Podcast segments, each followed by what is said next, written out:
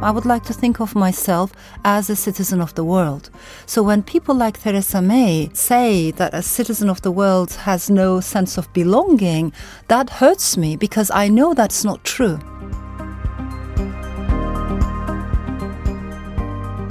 Hello and welcome to Confessions. My name is Giles Fraser, and this is the podcast where we talk to really interesting people, and uh, I get to chat to them about life, the universe, and everything. And uh, it's my pleasure today to talk to the utterly brilliant Elif Shafak, who is a novelist, an academic, a feminist, and well, a brilliant person, and uh, I'm delighted to have this opportunity to sit down and talk with you. I have just, I have to tell you, Elif, I've just spent uh, a few hours sitting in the sunshine and finishing your latest book. And I could have been in Istanbul with the sunshine on my face. It was just beautiful. Thank, Thank you. Thank you. That means so much to me. Thank you. So, what we do is before we get onto your novels and that sort of vocation, I guess, as a novelist, perhaps we could just say something about your backstory and where you come from and where you were born and something about your parents and how you were brought up. Yeah. Paint Yeah. me a picture. Well, I was born in France, actually. I was born in Strasbourg, and at the time, my father, he was um, he was a scholar, he was an academic, and he was there for his PhD in, in philosophy. And my mom, she was very young when she got married, and thinking that love was enough, she had dropped out of university which was a huge mistake, of course. So the first house that I was brought into was, uh, at least in my memory, in my imagination too, it's full of immigrants, students, leftist students reading Althusser, uh, Jean-Paul Sartre, maybe not so much Simone de Beauvoir, but thinking of the revolution, dreaming of the revolution. So it was that kind of an environment, smoking lots of cigarettes, Gauloise. Um, and it was a very cosmopolitan environment. But afterwards, my parents' marriage came to an end. They went separate ways, and my father stayed in France. He got married again, and my mother brought me to Turkey, to Ankara with her. And your mother was Turkish. uh, Yes, she is Turkish. And your father? He's Turkish as well, Right, right. although his second marriage, he married uh, a French lady. So my half brothers are half Turkish and half I see. French. Yeah. Um, so when we came back to Turkey, of course, for my mom, it was homeland, How old were motherland. you when you came back to Turkey? I hadn't started primary school Oh, yet. okay, so really young. really young, and um, my. Of course, for her it was home. For me, it was a new country, Turkey. And we came to a very, very conservative neighborhood, very patriarchal neighborhood in the middle of Ankara. This was my maternal grandmother's environment. Uh, and, and so from that moment onwards, I was raised by two women. But of course, when my mom came back to Turkey, because she had dropped out of university. She had no diploma, no career, no choices in life. And she was a young divorcee now. And in a very patriarchal environment, a young divorcee is regarded as a threat almost. And immediately they want to marry her off, usually to someone older. And it was my grandmother who intervened and said, no, my daughter should go back to university. She should graduate. She should have choices in life. You know, she should have a career. She can always get married again if she wants to, but then it will be a choice. It won't be an obligation. So that was amazing, you know. And when people said, yes, but she has a child to take care of, my grandmother said, I will raise my granddaughter until the day her mother is ready. So I was raised by my grandmother until the age I was 10. Um, and my mother, in the meantime, she went back to university. She graduated with flying colors. First, she became a teacher and then she became a diplomat. So she and I have traveled a lot. After I was 10 years old, we went to Madrid. But I'm mentioning this for two reasons. Primarily because the solidarity between these two women, who were very different personalities. My mom is very westernized, secular, modern, rational, urban. My grandma, pretty much the opposite, very Eastern, you might say, very spiritual, irrational, less educated, very wise in her own way. She was a very strong personality and she did support other women. So that solidarity between them left a huge impact on me. And I've seen the impact of that going beyond generations. And I think second reason why I'm mentioning is because I always felt a bit like an outsider Yeah. in every Yeah. place I've been. There's, there's so many polarities that you've just referenced already Yeah. male and female, left and and conservative, Western East, yeah. West and East, Yeah. and Yeah. mystical, secular, and so forth. true. That's a and caught between True. all of those. Do your sympathies sort of span, try and span a lot of those uh, polarities? I think I love questioning dualities. Oh. So there's a part of me who is that's always interested in transcending dualities politically as well. Um, and I think I want to see if there's a third way or a fifth way or a 99th way. I don't know. But Third way sounds like Tony Blair in this country. well, well, okay, not, not in that sense, not in that sense. but all I'm trying to say is I don't like these mutually exclusive polarizations, and I don't think as humanity we've been benefiting from that. But basically, I think I don't like certainty. So people on each side can have a lot of certainty. I like. I, I like confusion more. I have always felt close to agnostics, you know, people who don't claim to know the answer and there's there's room for a dialectics of faith and doubt you know of different things i like that Yes, that, that Salman Rushdie in that wonderful little little pamphlet is nothing sacred. I remember. I don't know if you know mm. that little pamphlet. Mm. Mm. He's got he's got a fantastic description of the sort of of, of the novelists. Um, well, I said vocation, but it's something like where. This, this is the place where all different voices can be heard. Where there's not one certainty that trumps other certainties. Absolutely. And it's and it's. It, I mean, you know, you you you have the perfect novelist's backstory. I hope so and i and i sincerely believe in this because you should always doubt you know doubt is our friend i think if we don't have doubt in life we end up with dogmas and dogmas are incredibly dangerous so as a writer particularly when you're writing a novel because the novel is such a democratic space I don't think authors control that space. So many times this happened to me. Even if I want to keep a character on the sidelines, she would disobey. You know, she would have her own journey. And as a writer, you have to respect that, follow that. So the, the art of storytelling has its own flow, has its own democratic space. And I very much believe in that. You need a plurality, a multiplicity of voices.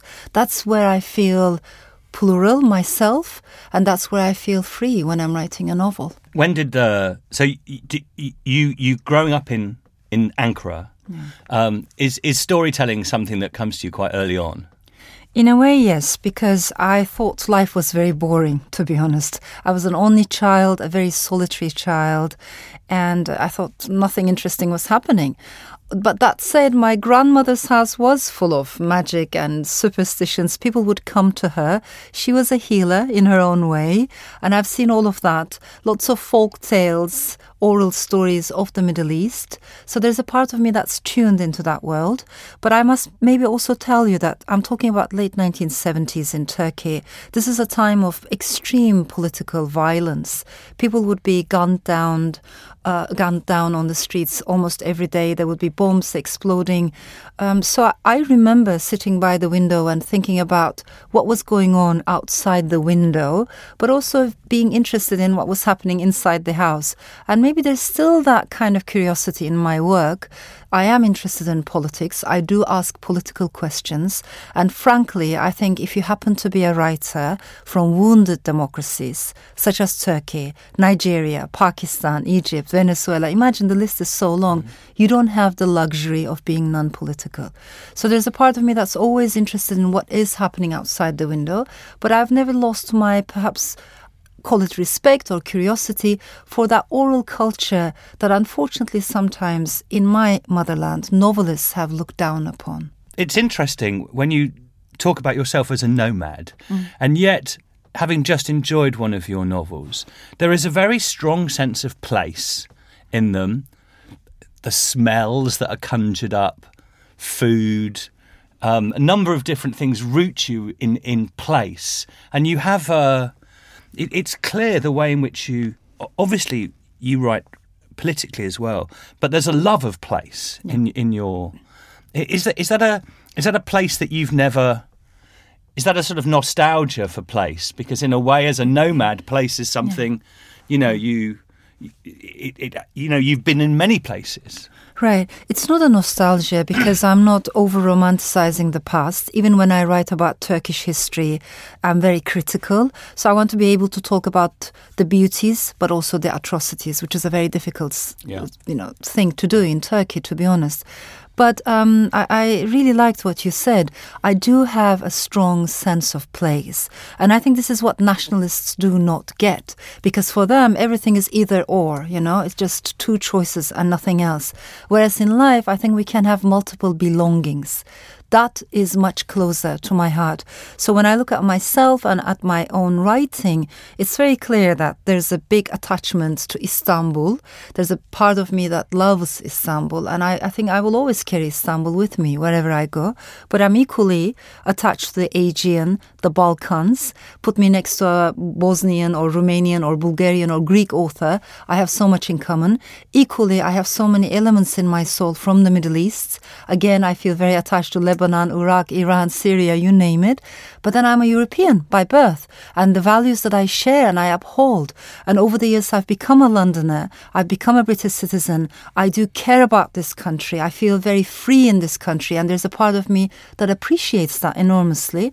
But at the same time, I would like to think of myself as a citizen of the world.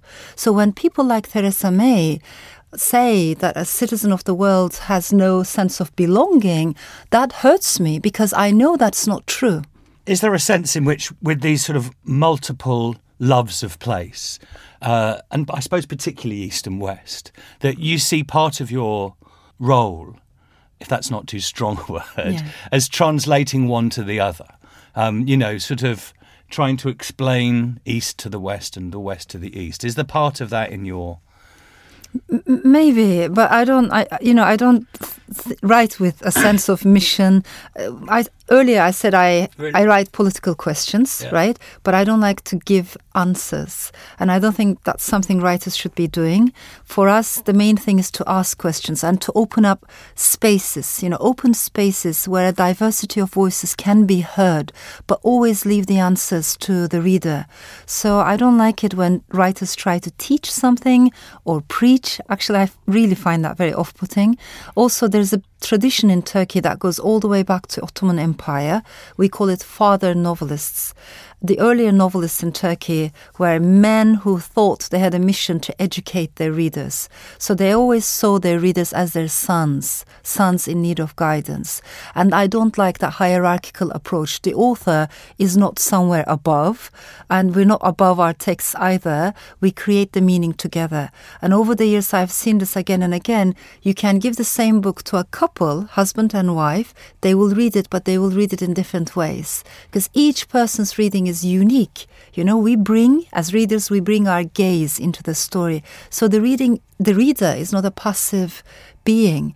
And for me, that's very important. We need to understand that we create the meaning, all of us together the writer, the reader, and the story. There's a but there is triangle. a but there is a there is a sort of buried sort of didactic intent there, which is to sort of deconstruct the Yeah. power dynamic of patriarchal type of you know Yeah. ways in which novels have been done before. I mean, this is this is a buried agenda, isn't there? Well, that that is yes, because I think I've always been more interested in the periphery rather than the center. Yes. So there's a part of me that deliberately wants to bring the periphery to the center.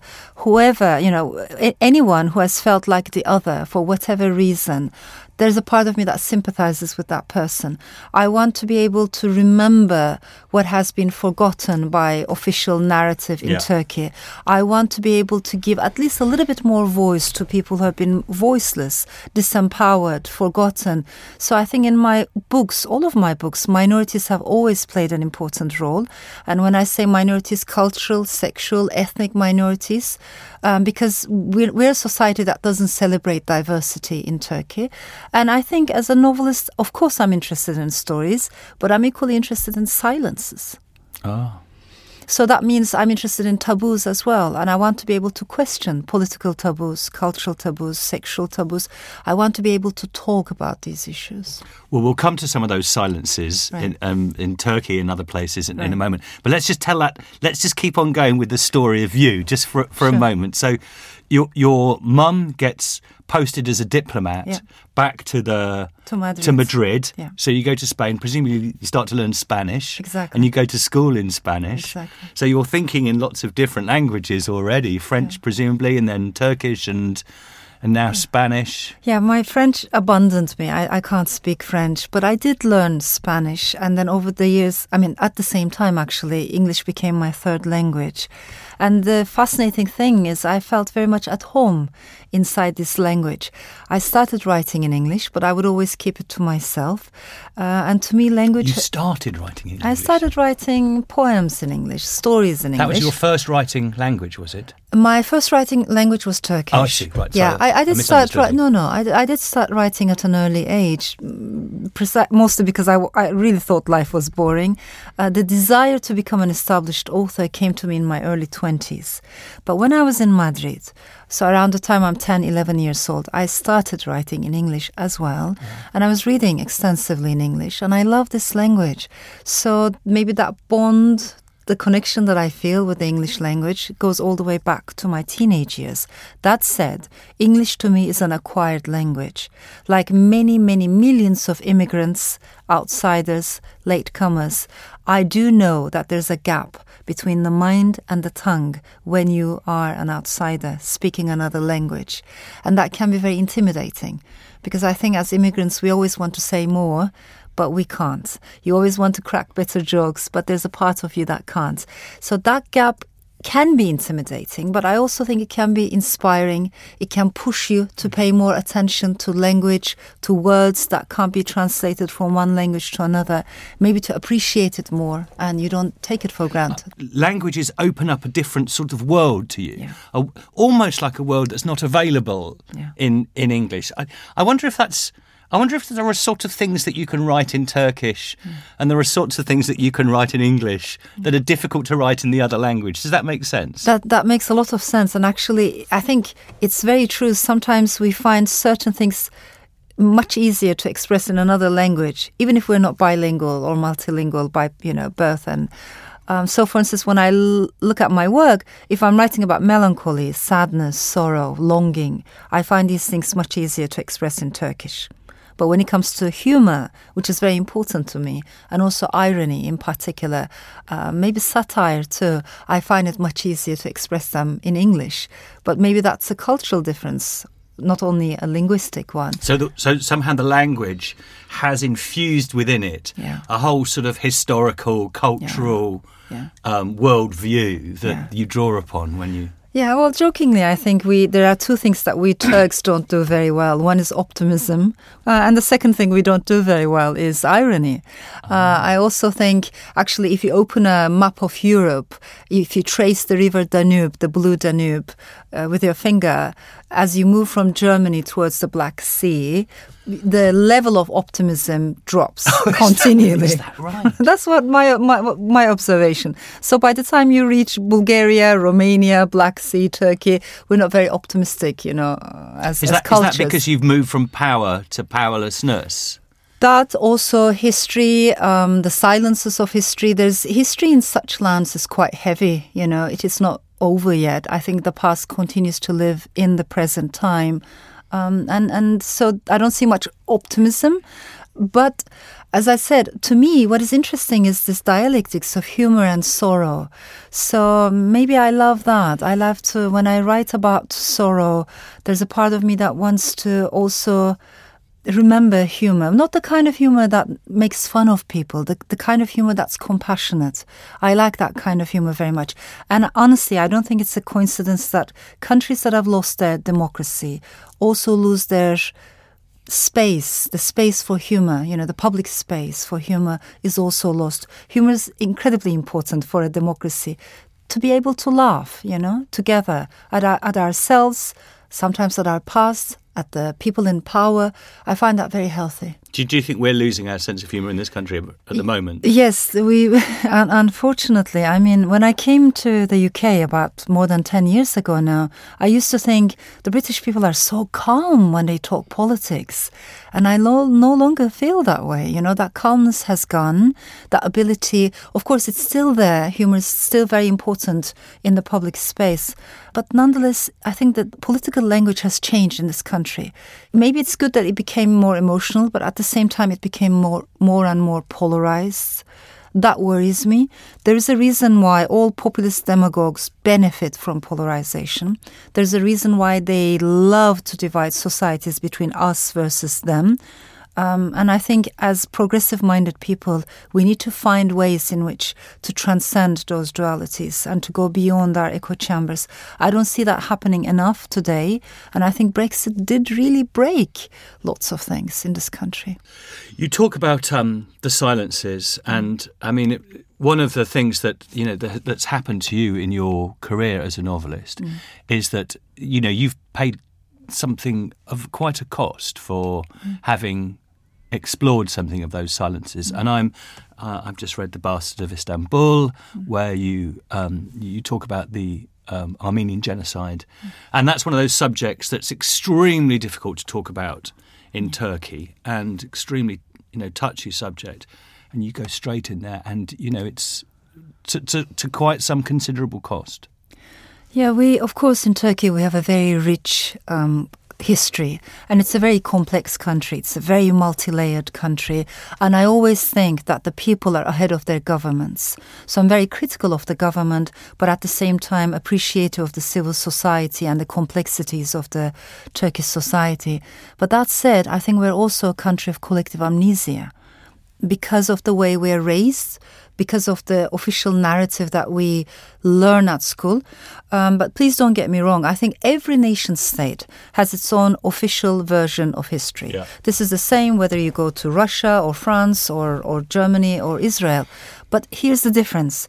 The difference between a democratic state or a democratic nation and a non democratic one is that in a, where there is democracy, if you walk into a bookstore, you can easily find books that question official history. You can easily come across articles, voices, narratives that say, wait a minute, you forgot to include my story. What about, you know, my ancestors' story? You know, what happened to them? So there's more room for plurality. In a country that has lost its democracy, the narrative is very much controlled, top down. And so many people sincerely know nothing about their past. 1915, the massacres, deportations, it's a big taboo in Turkey. We still can't talk about it.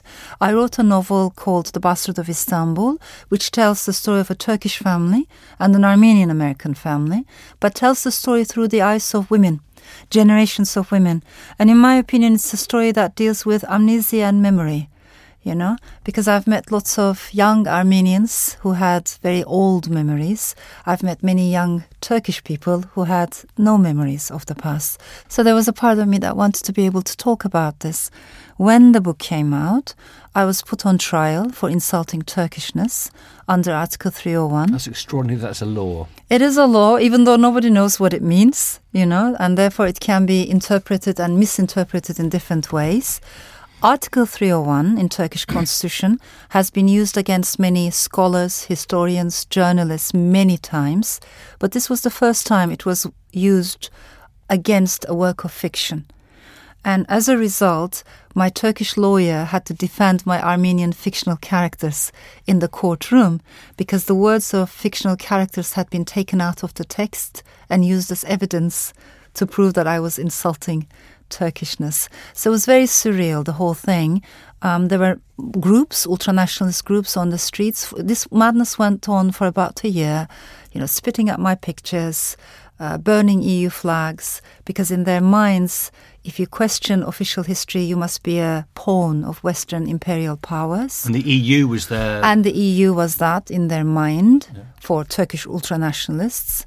Um, and after a year, I was acquitted. But even then, I had to live with a bodyguard for about uh, a year and a half, for about two years afterwards. So, but the Turkish legal system did, in the end, acquit you. Yes, the courts did, in the end, acquit me and, and my fictional characters too.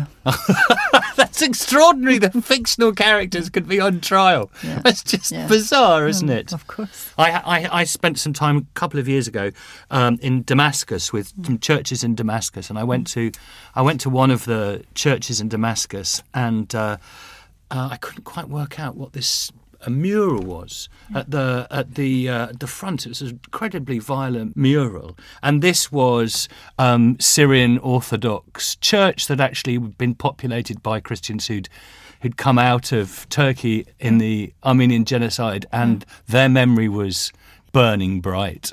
Yes, and so many of them died in the desert as well, Dar Zor. In the Syrian so- desert, yeah. In the Syrian deserts with hunger. So there's a lot we need to talk about. Um, and I think memory is a responsibility, not in order to get stuck in the past, but to, first of all, recognize the past. Um, and to, to be able to come together, hopefully to learn from the past and never ever make the same mistakes. Countries with very poor memory can repeat the same mistakes again and again.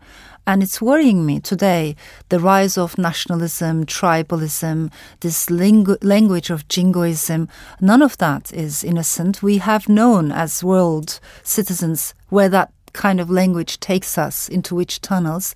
And I'm worried about, um, critical of all, all kinds of nationalism. So I'm a nationalist. So Great. so so I'm, I'm I'm I'm happy for you to to have a go at me. And I suppose my nationalism. I mean, I'm a soft nationalist, but my um, my nationalism probably revolves around a sense of place as terribly important. Capitalism has disrupted place for, for many people, and actually, it's all right for broadly wealthy people to jet around the world, but actually, for for many people, for poorer people, it's actually place and community that sustains them, and destroying place and community and a sense of our common, Yeah. a sense of a sense of we. Yeah. You know, is actually something terribly important. I think what you're saying is incredibly important, and I have so much respect.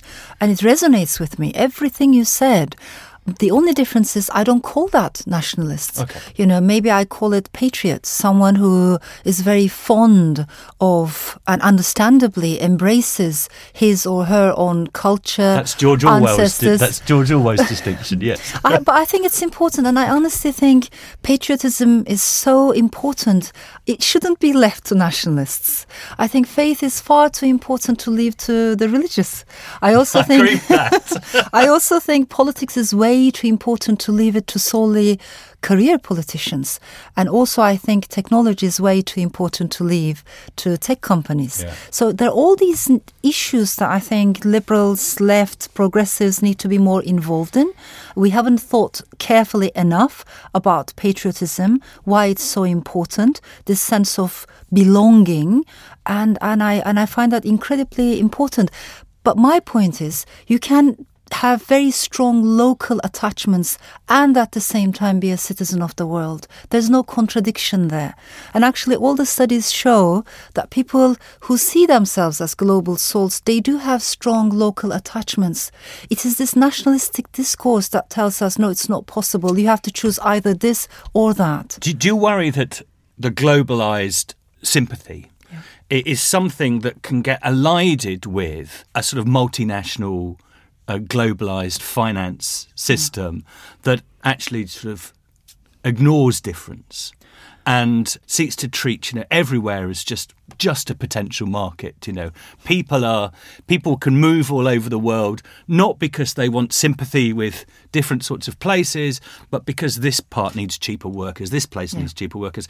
So my anxiety though I entirely sympathise, I, I want that. I like, of course, I want that. I mean, I am partly that, but I also just worry that the two things can come together, and I just wonder whether you're also on the side of the baddies too. no, but I, I appreciate that. You know, you, you you share your concerns with me. But here's what I think, and then tell me what you think, Yeah. please. I think we need to talk about inequality. We Yes. need to talk about inequalities. And this is not a side issue. It's not a footnote. It's not a secondary issue. It's, it should be at the center of all of our debates. And what we have, the model we have, is just unacceptable. This has been going on for decades and decades. The growing inequality, whether you call it 1% versus 99%, people phrase it in different ways. I, I don't care about those linguistic details. What I do care about is growing inequality. It's not only economic inequality, although that is a huge part of it, especially the stagnation in median uh, income household, you know, household income. That is a big part of this. But in addition, I think we need to talk about anxiety. I'm a very anxious person. I understand, you know, anxiety to me is very real. So when people talk about economic anxiety, political anxiety, cultural anxiety, or demographic anxiety, I don't brush it aside.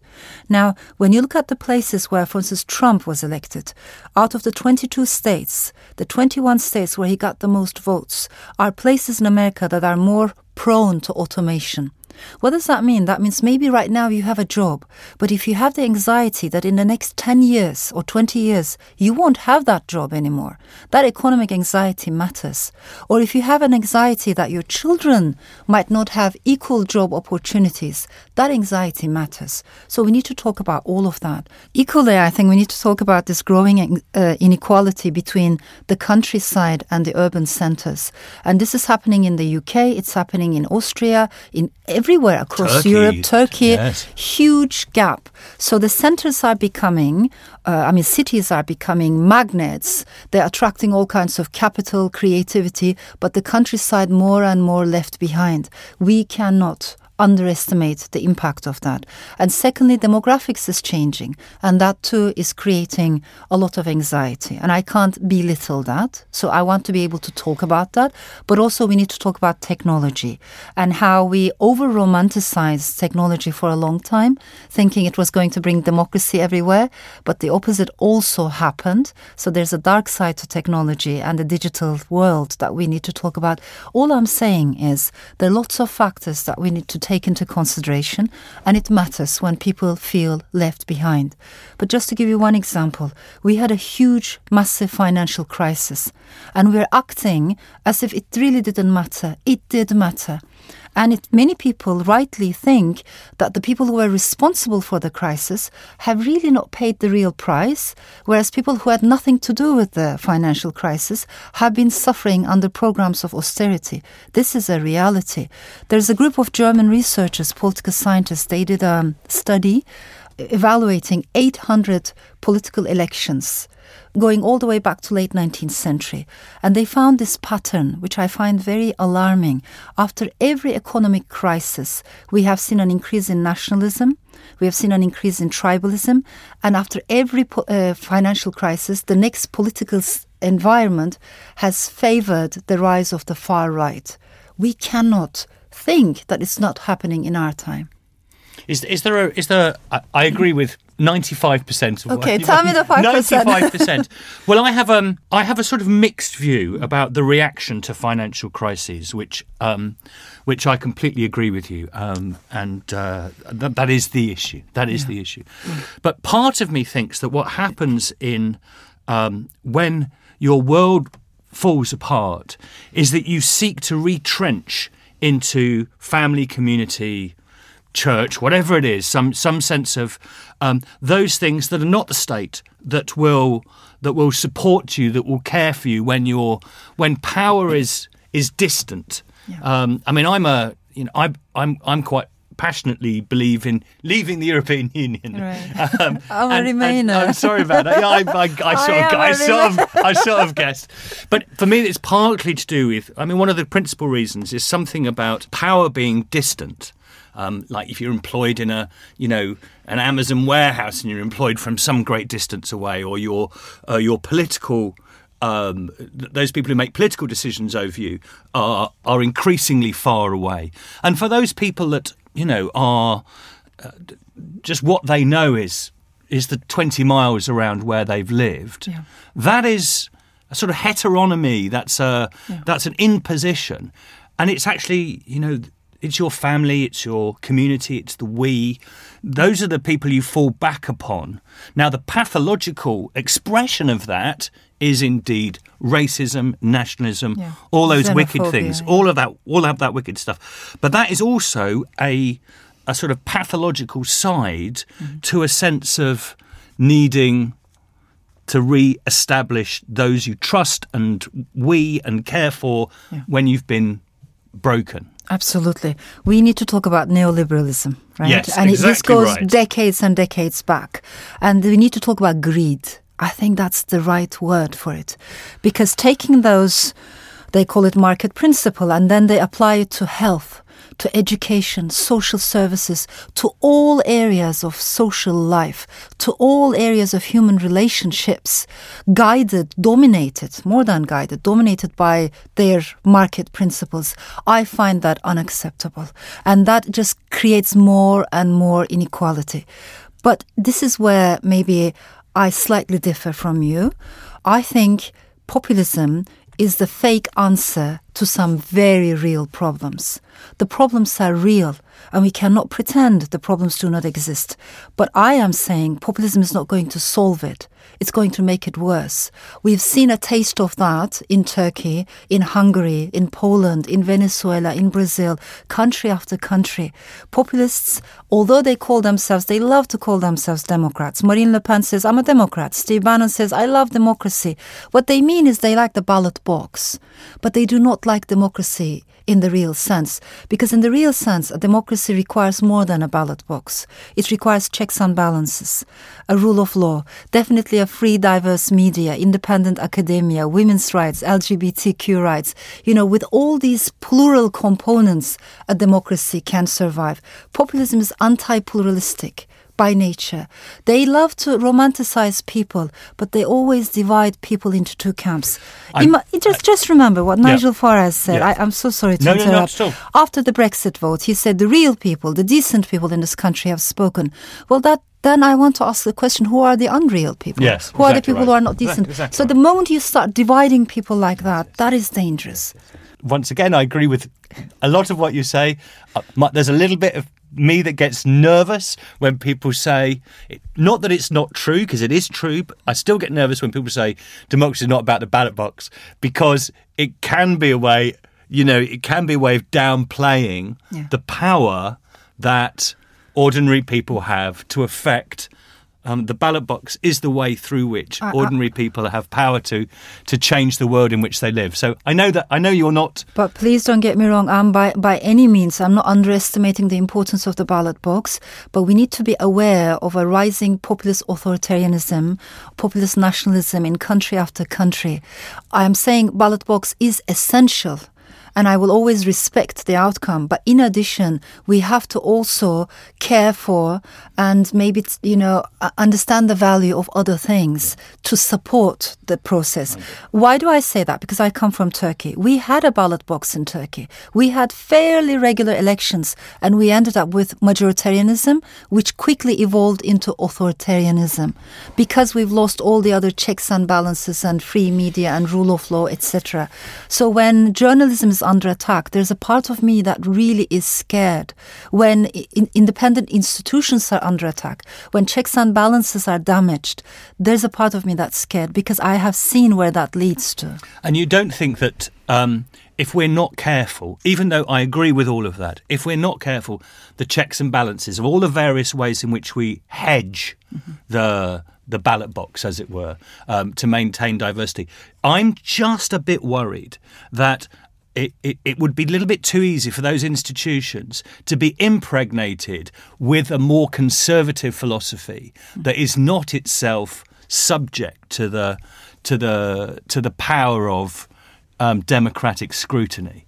You know, that's that's my worry about all of this sort of stuff. If we say we need all these different sorts of checks and balances, I just worry that, um, especially with the overwhelming power of international finance, that actually, you know, those checks and balances can be ways in which we're actually negating Mm-hmm. the sort of power that ordinary people have. But I think we sort of agree about Yes. a, a lot and I of think that. we do agree that neoliberalism actually destroys the very essence of democracy, doesn't it? Because it doesn't allow, you know, it doesn't leave any room, any space for those checks and balances with that ultimate greed. So I think we do agree. We on definitely, that. we definitely agree about that. we def- but I'm interested. So we've talked, we've talked, we've agreed and we've disagreed about this. But what I'm interested in is, you know, we've described a little bit about the world in which we live and its mm-hmm. challenges and so forth. Mm-hmm. The novelist mm-hmm. in this world.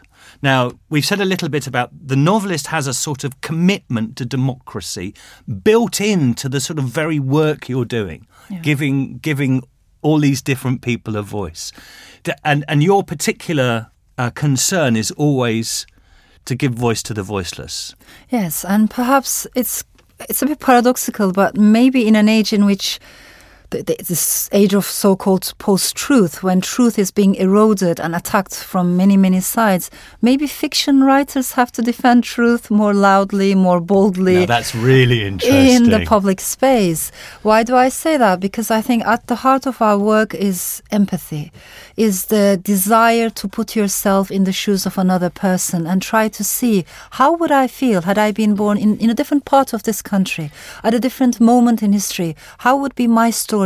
How, how would it be like? So that's a very simple question, but I think it's a very fundamental question. It's an intellectual exercise, but maybe even a spiritual exercise that pushes you further and asks you to leave your sense of self and identity and to have a cognitive flexibility to try to see the truth from different angles. That is incredibly important. Absolutely right. But we are also living. This is uh, in in an age where th- that is more empiricist, more about evidence based, this, that, and the other. Where that sort of talk about um, you know fiction being a way to truth, um, which I completely agree with, and you know, um, there will be those perhaps listening to this who go that sounds a little bit dodgy. you know, there's a sort of science scientism that um, uh, techno uh, um, love of technology and science and and a certain sort of picture of rationality, which just won't buy that idea Yeah. that fiction can give you truth. Well, I think we have this data fetishism. Uh, unfortunately, particularly in my field, political science is dominated. I'm not underestimating the importance of quantitative data. Of course, it's very important, but it's not enough to understand the world.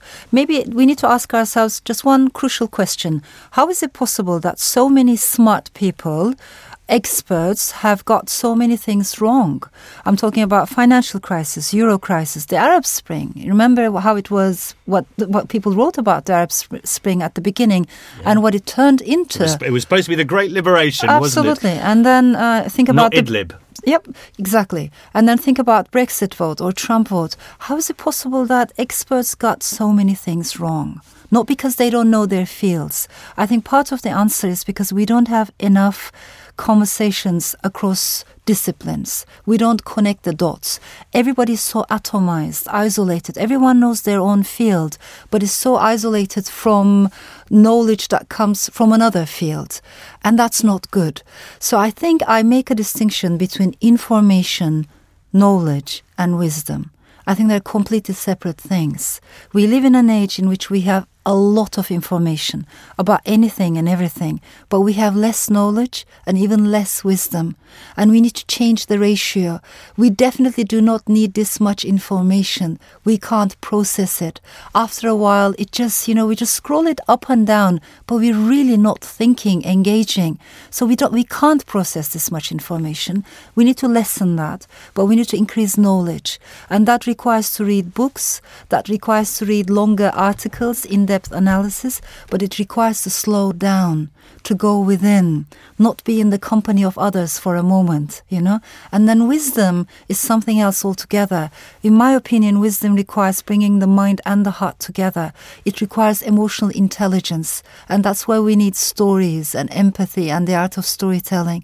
So maybe part of my work is an attempt to try to increase maybe how can i increase knowledge there's a part of me that finds that question very important and there's a part of me that seeks wisdom Like your grandmother. like my grandmother yeah I talk about your latest book. Your latest book sort has extraordinary um, uh, idea to it, which is, you know, uh, you die and then for 10 minutes, 38 seconds afterwards, you somehow replay your life story. And it's a way of telling the, you've used this as a way of telling the story of a, a sex worker in, in Istanbul who ends up in this horrendous graveyard um, for those, which is a real place. yeah, yeah. I, I there's there's a place like that, and I don't know if you you know it, but there's a place like that on the South Bank. Yes, it's not dissimilar to it. The Yeah. I know it's the prostitute's graveyard, but it probably has a more technical uh, or a better better description than that. But it was it reminded me of that place on the South Bank. Absolutely, and there are outcasts in every society. The graveyard that we're talking about in Istanbul is a real place, uh, as you said, and unlike any other graveyard, there are no tombstones there. There are no names or surnames, only numbers. So it's a place where actual people are turned into numbers. And when those numbers are erased because of the wind or the rain or the snow, there's nothing left, you know, of a whole lifetime. And I think a part of me wanted to at least take one of those numbers and try to reverse the process, give it a name, a surname, an individuality, a story. This is a place when, when you do research, there are lots of LGBT members who have been um, buried there because they have been shunned by their families. There are lots of AIDS people who have died of AIDS. Uh, again, throughout 1980s and 90s, again they have been rejected by their families and they've been buried in the cemetery, which in Turkish we call the cemetery of the companionless, as if these people had no companions in life, which is not true, of course. And then it's a place where you'll find many abandoned babies lots of suicides who have been rejected by their families, also refugees.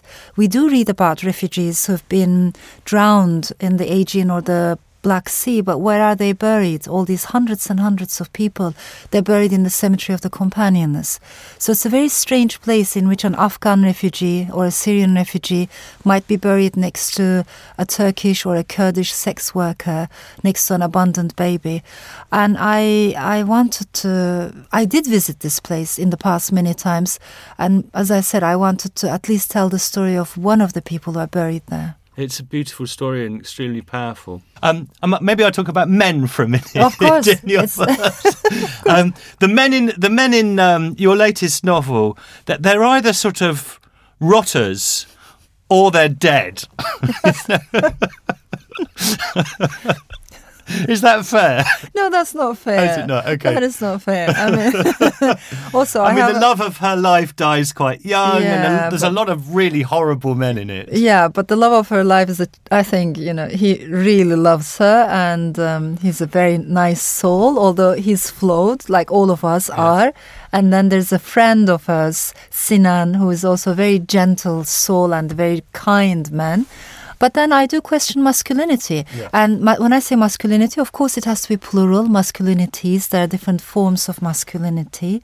And I've always said, as a feminist, of course, patriarchy makes women unhappy, but it also makes men unhappy, particularly men who are not comfortable with the hegemonic description of masculinity that's imposed on them, you know, like a straitjacket. If for whatever reason you could be a young gay man, you could be someone who just doesn't conform to the given rules and patterns of behavior, then your life will be very, very difficult in a country like Turkey, Middle East, but across the world.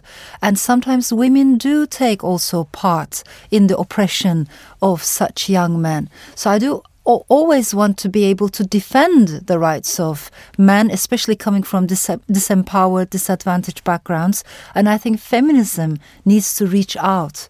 You know, we need to be able to invite men on board and, and fight against patriarchy together. and the way in which patriarchy messes up men as well. Definitely. I mean, that's I can I can completely see that, and I imagine becoming a mum Yeah. and a mum also of a, a boy. I understand True. you have a boy and a, a girl and so True. forth. I imagine that's something that Yeah. that is sort of like you know that's revived the importance of that. It did indeed. And actually, one of my earlier novels, The 40 Rules of Love, I wrote about Rumi and Shams of Tabriz and the spiritual bond between them. Again, I had to think about men, manhood, masculinity. These were very extraordinary people uh, given the time they lived in 13th century. So that book is more mystical. But uh, I wrote it at the time when my son had just been born and, and it had to push me and I think I felt a little bit a little bit more compelled to think more carefully about masculinity. So I am a humanist in my heart. Uh, and to me it's very important to understand equality, dignity for everyone, regardless of any kinds of boundaries, national, race, class, or gender. That is, I think, what all of my thoughts and, and work revolves around that kind of humanism. But it also what I, what I like about your work is it's not just covered by that. I mean, part of it is bringing down walls, mm-hmm. but and but it isn't effacing mm-hmm the sense of place, which is important to me. So it's it's yeah. not a sort of um, you, you, can bring down walls, but they're sort of walls of division. Yeah. You still maintain a yeah. very strong sense of the particular and of place, and that's why I respond so positively to them. I, I so appreciate, and and you know what we, we we've talked about Holocaust, we talk about genocide, very difficult subjects. When I do read the people who have survived these worst dark, darkest atrocities in human history. When you read their memoirs, almost all of them say something similar, which I think has important consequences for today too. They're asking this question how is it possible that such horrible things have happened? Not because too many people are bad or evil, there are some evil people, but relatively speaking, their numbers are small. Most people are between good and bad, you know, struggling, all of us. But still, bad things happen, horrific things happen. How is it possible? So these survivors are saying maybe the opposite of goodness is not necessarily badness. Maybe the opposite of kindness is not necessarily evil. So they're saying the opposite of goodness is in fact numbness is the moment we become numb, desensitized, indifferent to each other's stories, to each other's pain and struggles and sorrow. It's a bit like Hannah Arendt, isn't it? I it mean, is very much like Hannah Arendt. And I think this is what she was warning us about. And this is why she wanted, I think, us to become more engaged citizens, more committed citizens in the public space. And I think her warning is very true. I'm a priest, so I, yes. I always I'm always interested in in people's uh, relationship to the sort of broadly broader religious sort of culture. You strike me as one of those people who perhaps describe themselves as spiritual but not religious. Would that be? Does that yeah. is that is that about right? That is about right. Also, you mentioned Hannah Arendt. Uh, when she was talking about Walter Benjamin, she called him a failed mystic. I think I think I'm a failed mystic. Okay, yes, I can see that. you know, why failed? because I have too much doubt. I see. And I love my doubts, so I'm not I'm not going to abandon them. But I, as I said, I think I like the dance of faith and doubt, and I think they should keep talking to each other. My problem with people who are very religious is that they want to get rid of doubt and only want to embrace faith. But faith without doubt is a dogma. My problem with people who are very strictly atheists is that they want to get rid of faith um, and only cling to doubt. But as I said, I think faith is important. You see, so, I think the opposite yeah. of faith isn't doubt. I think the opposite of faith is certainty. Yeah. yeah so I, I think I, I think certainty saying. is is yeah. much more of a challenge to faith than doubt. I don't have any problem with doubt. Doubt is doubt is a part of my daily life continuously, and so forth. Certainty, I think that's a great challenge. But I faith. think you're closer to mystics. well, that might that might be right. That that might be right, and so forth. But and, and is your is your myst is, is your sort of mysticism? Yeah. You know, you say it's failed. I'm not sure, but whatever. Does it does it have a particular shape? Is it Eastern or Western or? I you know, I think I've always liked mystics who are a little bit of misfits, who could not exactly fit Rumi anywhere. Rumi, uh, but also if you, there's a part of me that really thinks if you bring these people together, like Meister Eckhart, Teresa de Avila, yeah. Isaac Luria, Abulafia, Rumi, Rabia, I think they would have a very nice supper together. I think they would break bread together, you know, and they would understand each other because their quest was very similar. And it's fascinating. These people have lived in very different centuries and places, but they really had the same search, the same longing religions, organized religions, are very much obsessed with us versus them, and this idea that us people who think like us are closer to truth, closer to God. That is not close to my heart. Yeah. But I think spirituality, I find it much more individual, inner oriented, and everybody's journey is unique. You might start your journey as a Buddhist, end up as a Christian mystic, or the other way around. And I will respect either way. Who am I to judge you, you know? Because everybody's journey, just like our fingerprints, is very, very unique. So there's a part of me that respects spiritual longings and journeys. And like you, I don't like certainty.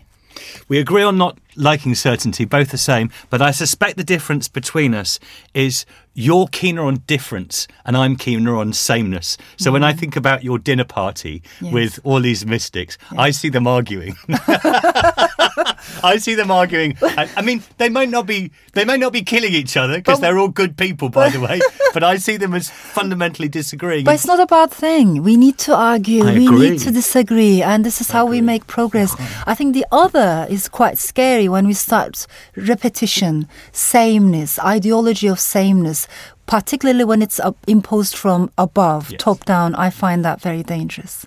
This has been an absolutely fascinating conversation. Mm. I'm sure we could talk for hours and hours, Hours and hours. hours. hours and hours. It was a delight to meet you. For Thank me you as very well. much for coming on Indeed. Confessions. Thank you for having me, really. Thank, you so much. Thank you for listening to this episode of Confessions with me, Giles Fraser. If you're enjoying the podcast, please do rate and review it, and do subscribe wherever you get your podcasts. I'll be joined by another guest next week for another episode of Soul Bearing, and I do hope you'll tune in then. And do check out the website unheard.com.